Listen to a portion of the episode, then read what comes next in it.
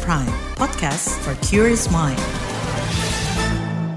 Halo saudara, senang sekali kami bisa menyapa Anda kembali melalui program KBR Sore edisi Kamis 2 Maret 2023. Saya Sindu Darmawan kembali menemani Anda selama kurang lebih 30 menit ke depan.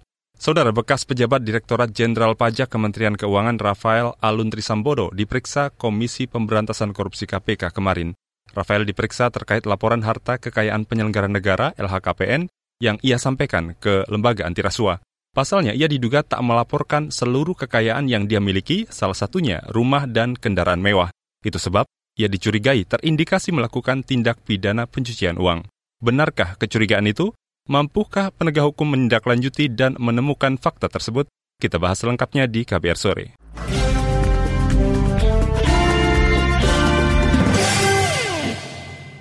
Saudara KPK telah memeriksa bekas pejabat Direktorat Jenderal Pajak Kementerian Keuangan Rafael Alun Trisambodo. Pemeriksaan itu berkaitan dengan laporan harta kekayaan penyelenggara negara LHKPN yang ia serahkan ke KPK. Dari hasil pemeriksaan itu, KPK tidak menemukan harta kendaraan mewah, mobil Rubicon dan motor Harley yang kerap digunakan anak Rafael, Mario, dan Disatrio. Berikut pernyataan Deputi Pencegahan KPK, Pahala Nainggolan di sela-sela pemeriksaan Rafael Alun Trisambodo.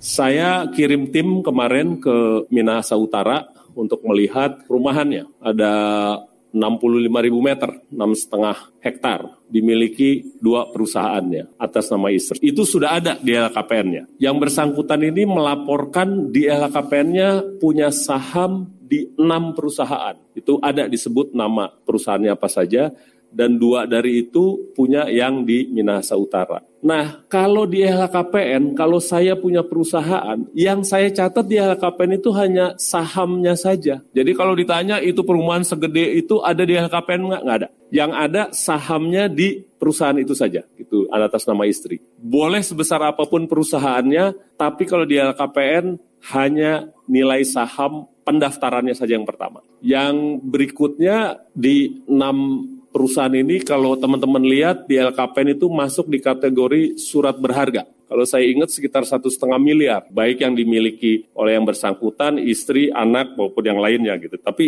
itu cerita gimana kok perusahaannya besar, tapi LKPN-nya tidak terefleksi di situ. Kita ke pemerintah daerah, bahkan kita ke BPN melihat ini dulu asalnya beli dari mana, harganya berapa, tim juga sudah ke Jogja dan sudah melihat juga termasuk perumahannya, tapi itu masih jalan timnya, ya yang Jogja agak rumit sedikit gitu dibanding yang Minahasa Utara, tapi saya akan update nanti kalau sudah ada hasil dari yang Jogja. Tapi sekali lagi yang di LHKPN hanya yang atas nama yang bersangkutan istri dan anak. Kalau dibilang ini punya dia tapi tidak ada di LHKPN itu kayak apa? Kita lihat dokumennya. Kalau emang bukan atas nama dia istri dan anak memang dia tidak wajib mencantumkan di sana. Itu yang progres yang di KPK gitu dan klarifikasi sedang berjalan PPATK sudah dan sekarang kita perlu dengan Inspektorat Jenderal gitu oleh karena itu kita bilang kita periksa sekarang tambahan dari 2015 2018 kita periksa lagi untuk 2019 2020 2021 plus nah, kita koordinasi sama Irjen kemarin itu kita bilang ini dia ada perusahaannya gitu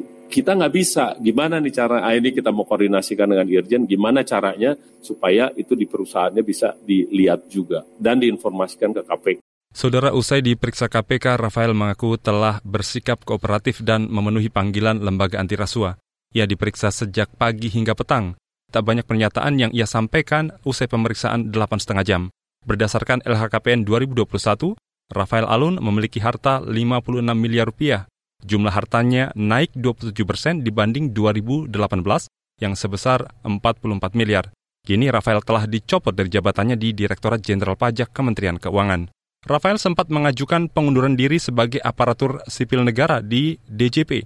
Namun pengunduran diri itu ditolak Kementerian Keuangan. Berikut pernyataan Wakil Menteri Keuangan Suahasil Nazara berdasarkan PP nomor 11 tahun 2017 sebagaimana terakhir telah diubah dengan PP nomor 17 tahun 2020 dan kemudian juga peraturan kepala BKN nomor 3 tahun 2000 maka pegawai yang sedang di dalam proses pemeriksaan tidak dapat mengundurkan diri. Karena itu pengajuan pengunduran diri saudara RAT ditolak. Terkait dengan harta kekayaan yang bersangkutan, mobil Robicon, Land Cruiser, motor Harley Davidson motor Yamaha, motor BMW putih diakui oleh saudara RAT sebagai bukan milik dia namun merupakan milik pihak lain.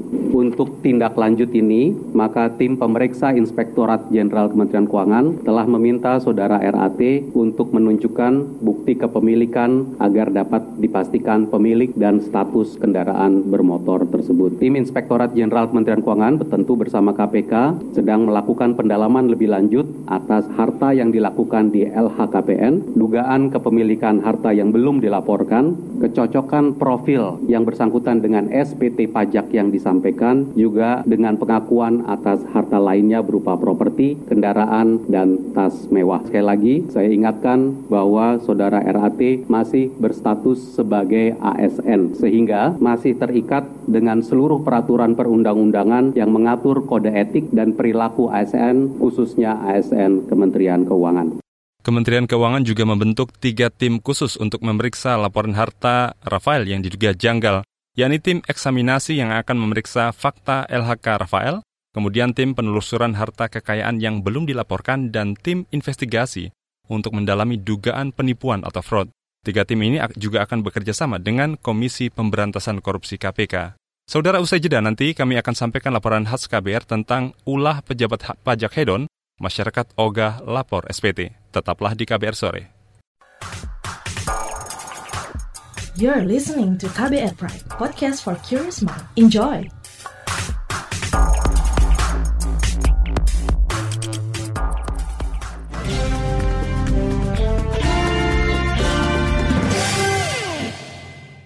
Saudara kasus pejabat negara yang bergaya hidup mewah dan tidak patuh melaporkan harta kekayaan secara benar memunculkan kekhawatiran masyarakat enggan melaporkan SPT pajak. Bagaimana polemik ini bergulir? Berikut laporan khas KBR disusun Hoirunisa. Direktorat Jenderal Pajak menjadi sorotan imbas dari perilaku pejabat pajak Rafael Alun Trisambodo. Meski hanya menduduki jabatan eselon 3, Rafael diketahui memiliki harta selangit mencapai 56 miliar. Ia juga diduga tidak melaporkan sebagian harta kekayaannya ke Komisi Pemberantasan Korupsi KPK dan tidak membayar pajak kendaraan mewah. Gaya hidup mewah juga diduga dilakukan pejabat Bea Cukai di Yogyakarta, Eko Darmanto. Ia kerap memamerkan kekayaan seperti motor gede, mobil mewah, dan lain-lain. Kasus ini belakangan memunculkan kekhawatiran masyarakat menjadi enggan atau malas melaporkan surat pemberitahuan tahunan atau SPT pajak. Batas akhir lapor SPT bagi wajib pajak orang pribadi adalah 31 Maret, sedangkan bagi wajib pajak ke badan, batas akhir laporan SPT adalah 30 April. Kasus ini mendapat sorotan bekas Ketua Umum PBNU Said Akil. Said Akil meminta pemerintah serius mengawasi kinerja para pegawai pajak. Ia mengatakan jika penyelewengan uang pajak kembali terjadi, bukan tidak mungkin ancaman pembangkangan dari kewajiban bayar pajak kembali terjadi.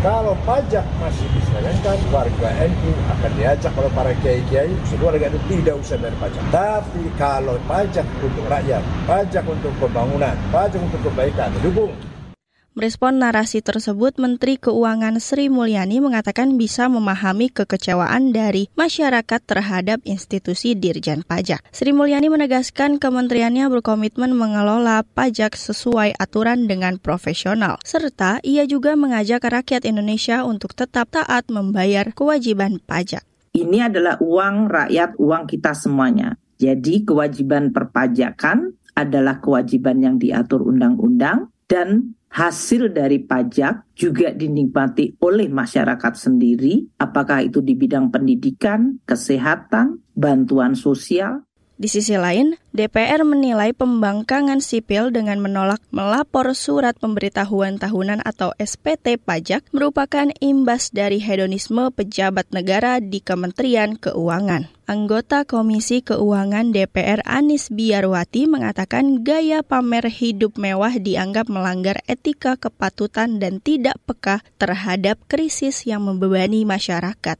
Terlebih, ada pejabat yang memiliki nilai kekayaan yang tidak wajar sehingga turut berdampak pada menurunnya tingkat kepercayaan publik kepada Direktorat Jenderal Pajak Kemenke di tengah masa pelaporan SPT pajak.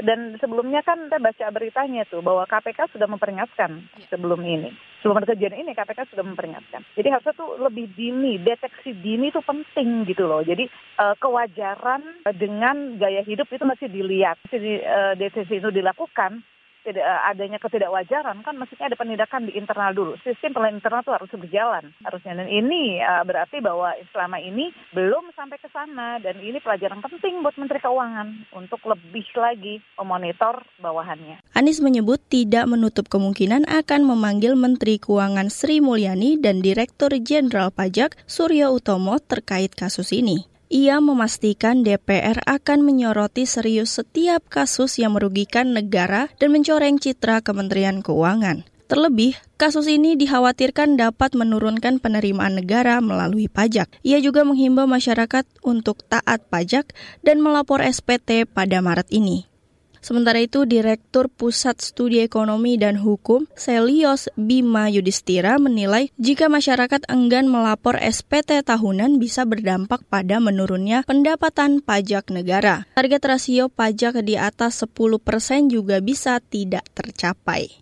Kalau kita tidak bayar pajak, tidak melaporkan SPT, tentu dampaknya juga negara akan lebih banyak untuk berutang. Karena pilihannya cuma dua, pajaknya dinaikkan, kepatuhannya, atau pemerintah menutup defisit dengan menambah utang. Dan itu yang nanti yang ujungnya menanggung juga rakyat Indonesia. Ekonom Bima Yudhistira mengatakan pemerintah perlu terus bekerja keras meyakinkan masyarakat agar tetap patuh membayar pajak, dan melapor pembayaran pajak. Demikian laporan khas KBR, saya Hoirunisa. Saudara di bagian selanjutnya, salah satu bekas pimpinan KPK mendorong lembaga anti rasuah mendalami pemeriksaan harta bekas pejabat Dijen Pajak Rafael yang diduga janggal. Selengkapnya kami hadirkan usai jeda, tetaplah di KBR Sore. You're listening to KBR Pride, podcast for curious mind. Enjoy!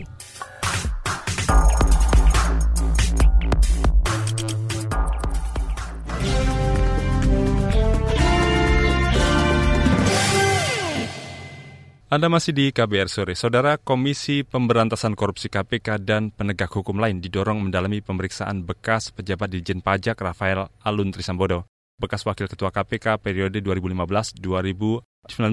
Saud Situmorang menilai bukti hingga laporan LHKPN yang sudah dilaporkan PPATK harus ditindaklanjuti secara spesifik.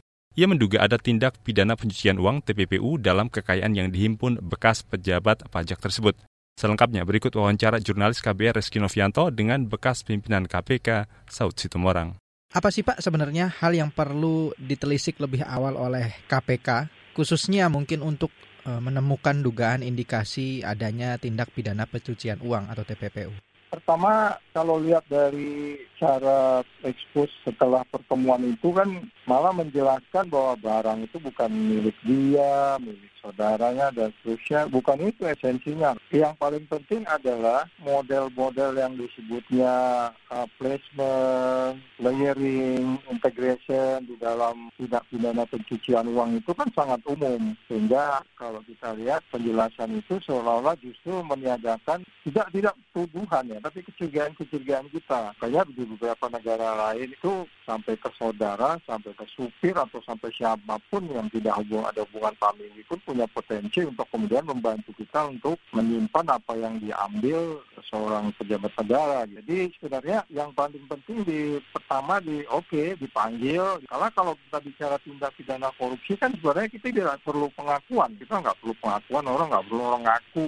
Orang pasti akan berkelit, orang pasti akan menyangkal, orang pasti akan termasuk nggak ngaku itu hmm, mobil saya, motor saya, yang bahkan itu plat nomor yang nggak ada segala macam. Itu soal-soal lain lagi, tindak pidana yang lain lagi. Tapi overall dari tahun 2005 yang katanya sampai 2012, terus kemudian masuk ke 2022 itu kan udah sangat suspek gitu. Jadi kembali lagi kita nggak perlu pengakuan atau sanggamayan, tapi kekuatannya adalah bagaimana kita bisa membuktikan bahwa dia e, mengambil sesuatu yang bukan miliknya. Pak Saud, PPATK sendiri sudah mengindikasikan adanya TPPU di dalam pelaporannya kepada KPK sendiri. Eh, dengan adanya bukti-bukti tersebut, apa yang memang perlu digali lagi untuk pembuktian memang laporan itu detail ya. Kalau orang itu bilang setengah matang, saya mengatakan itu malah beberapa matang. Jadi juga nggak benar kalau dikatakan bahwa itu hanya seperti kayak laporan biasa. Saya beberapa kali mengatakan pernah berkunjung ke PPATK, mereka datang dari orang-orang yang memang memahami apa pekerjaan pekerjaannya. Mereka belajar juga meng cross check, double check, terus kemudian menggunakan model-model yang mereka pahami sebagai sebuah tindak pidana pencucian uang, terus kemudian mereka mengirimkan laporan hasil analisisnya ke KPK. Tapi Edian selalu sering menjadi masalah kan di dalam kolektif kolegialnya di KPK itu untuk kemudian itu dimulainya penyelidikan. Jadi sebenarnya apa yang disampaikan PPATK itu hal-hal yang sudah tinggal di follow up saja di luar dari laporan LHKPN. Jadi kemudian saling kombinasi antara LHKPN dengan LHA-nya PPATK. Jadi sebenarnya tinggal mengambil kebijakan saja. Kebijakannya ini lakukan ini dalam ini ini. Kalau toh nanti tidak benar itu ya tentu kita tidak bisa menuduh orang yang kekuatan buktinya kurang. Tapi kita bisa perlu meyakinkan kepada pemanya PPATK atau kepada petugas LHKPN sebagai pimpinan untuk mendalami karena ada sesuatu yang sangat suspicious. Pak Saud, agar bagaimana ini bisa dibuktikan dan KPK akan mampu ini atau mungkin ada harus ikut campur tangan dari kejaksaan atau mungkin aparat penegak hukum lain seperti kepolisian seperti itu? Saya pikir kebalik ya, sekarang trennya memang terbalik ya. Kalau selama ini kan di periode-periode sebelum undang-undang KPK baru itu KPK itu mensupervisi dua penegak hukum lainnya dalam kaitan anti korupsi. Sekarang ini jadi sedikit berbeda kelihatannya. Ada ada value creation yang saya pikir mandek ya di sana ada. Kalau kita bicara value creation anti korupsi itu kan Anda hukum Anda yang usung itu harus bermanfaat, harus menimbulkan kepastian, terus kemudian keadilan. Tiga hal itu kan menjadi tidak pasti sekarang di sana yang berkepastian dan kemudian berkeadilan dan berkemanfaat itu jadi seperti apa. Jadi kalau saya bilang ini harus ada trigger balik atau saya pikir lebih baik begitu aja. Jadi mereka walaupun sudah ada komitmen kalau di antara kepolisian, kejaksaan dan KPK itu kalau siapa yang sudah mulai penyelidikan yang lain tidak tidak direkomendasikan untuk juga melakukan penyelidikan hal yang sama. Tinggal kita berharap bagaimana kita publik menjadi wisdom semua ya. Jadi maksud saya kita harus mengawasi semua karena ya, di KPK sendiri agak sulit kita mengharapkannya. Itu tadi bekas pimpinan KPK Saud Situmorang. Saudara kasus Rafael dinilai sebagai fenomena gunung es atau kasus yang terjadi bisa lebih banyak dari yang terlihat. Apa saja variabelnya hingga muncul pernyataan itu? Kami hadirkan wawancaranya sesaat lagi, tetaplah di KBR Sore. You're listening to KBR Pride, podcast for curious mind. Enjoy!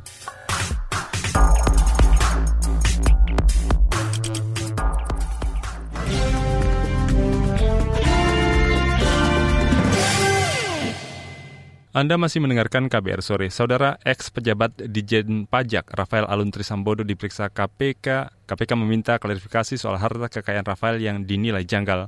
Laporan harta Rafael menjadi sorotan setelah PPATK sejak 2012 menemukan dugaan transaksi mencurigakan dalam laporan harta Rafael.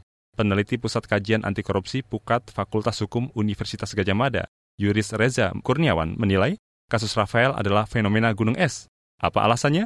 Selengkapnya simak wawancara jurnalis KBR Astri Yuwanasari bersama peneliti Pusat Kajian Anti Korupsi Pukat UGM, Juris Reza Kurniawan. Bagaimana gitu tanggapan Anda terkait kasus Rafael ini dan pemeriksaan terkait uh, eh, LHKPN oleh KPK gitu, Mas? Pertama, sebetulnya ini kasusnya RHP ini bisa jadi fenomena gunung es ya. Hmm. Karena selama ini publik juga sudah banyak menyorot eh, beberapa pejabat level tinggi ataupun juga pejabat yang apa menengah gitu ya. Tapi kemudian punya harta kekayaan yang tidak tidak wajar. Dan ini sebenarnya bisa menjadi momentum yang baik untuk kemudian juga memeriksa catatan lain. Karena uh, saya pikir juga ini bukan hanya satu dua orang, tapi kemudian dugaan terhadap pejabat publik yang memiliki tidak wajar itu cukup banyak. Yang kedua, ini juga harusnya menjadi salah satu momentum yang bisa dimanfaatkan oleh pembuat kebijakan dalam hal ini pemerintah DPR. Kenapa? Karena dalam konteks kasus RHP ini kan terdapat fakta begitu ya bahwa pengusutan LHKPN itu ternyata tidak semudah itu. Yang katanya PPATK sudah melaporkan sejak tahun 2012, tapi kemudian apakah itu kemudian mandek di KPK atau kemudian memang tidak konfirmasi dan sebagainya. Tapi saya pikir juga ada problem memang dulu soal pemrosesan pelaporan LHKPN. Pertama selain soal e, masih banyak gitu ya pejabat yang wajib lapor LHKPN tapi belum melapor. Yang kedua juga hanya masih banyak juga pejabat yang kemudian melapor LHKPN tapi dilakukan secara tidak jujur. Artinya kemudian harga-harga itu masih disembunyikan e, bisa menggunakan atas nama orang lain ataupun juga menggunakan nama warga lain. Apakah hmm. sebenarnya ada gitu indikasi pidana yang bisa ditelusuri oleh KPK hanya dari pemeriksaan LHKPN aja gitu? Saya pikir yang menarik justru uh, ketika PPATK menyampaikan telah melaporkan memberikan laporan hasil analisis ya LHA di tahun 2012. Seharusnya laporan dari lembaga seperti PPATK itu sudah bisa menjadi salah satu bukti permulaan. Artinya kemudian itu harus ditindaklanjuti oleh penegak hukum. Entah apakah kemudian itu ada unsur pidananya dalam konteks KPK apakah kemudian itu unsur pidana korupsinya atau sebenarnya tidak. Tapi kan kemudian itu menjadi bahan seharusnya bisa jadi penyelidikan awal. Nah saya pikir hari ini instrumen uh, hukum yang ada di dalam undang-undang tidak pidana korupsi belum sepenuhnya bisa mengakomodir itu. Hmm. Karena ketika kita bicara soal apa sanksi dari LHKPN, sanksinya masih terbatas sanksi administratif. Di Tipikor belum ada ketentuan yang mengatur sanksi pidana mengenai, mengenai apa pelaporan kekayaan kemudian misalnya kekayaan kekayaan pejabat yang uh, tidak wajar gitu ya. Hmm. Berbeda misalnya kita melihat konvensi anti korupsi internasional begitu ya yang sebetulnya sudah kita ratifikasi uh, di situ ada pasal soal illicit enrichment misalnya. Ketika pejabat publik uh, punya kekayaan uh, tidak wajar dan tidak bisa membuktikan bahwa itu jabatan secara sah itu dirampas oleh negara.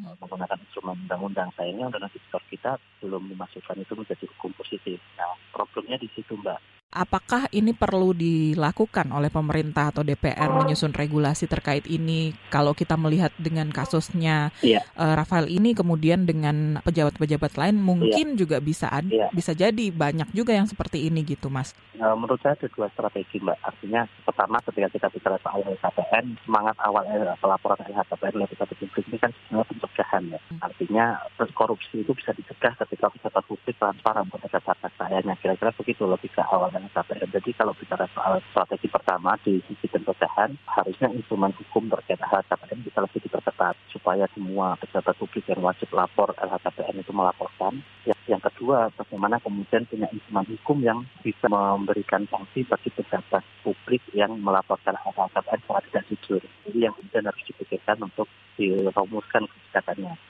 Yang kedua, dari sisi penindakan, saya pikir Indonesia hari ini juga sudah harusnya mulai melirik mekanisme perampasan aset, eh, baik itu dari tindak pidana korupsi maupun tindak pidana lain. Kita sering kali diskusi soal bagaimana tipikor itu tidak efektif. Kenapa? Karena kemudian pidana badan, tapi asetnya nggak dirampas. Nah, saya pikir RU perampasan aset, eh, perampasan harta yang tidak wajar, tidak sah tadi, itu bisa diadopsi baik dalam undang-undang tipikor misalnya melalui revisi atau melalui rancangan undang-undang perampasan aset yang sekarang sedang dibahas. Tujuannya dari sisi penindakan supaya negara itu bisa lebih luas merampas aset dari pejabat publik yang tidak bisa dibuktikan kekayaan itu diperoleh secara sah. Saudara itu tadi peneliti Pusat Kajian Anti Korupsi Pukat UGM Yuris Reza Kurniawan.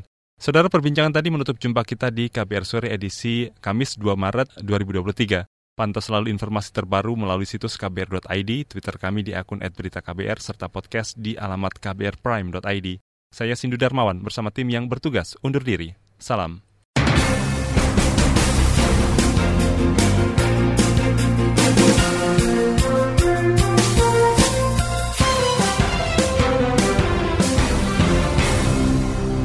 KBR Prime, cara asik mendengar berita. KBR Prime, podcast for curious mind.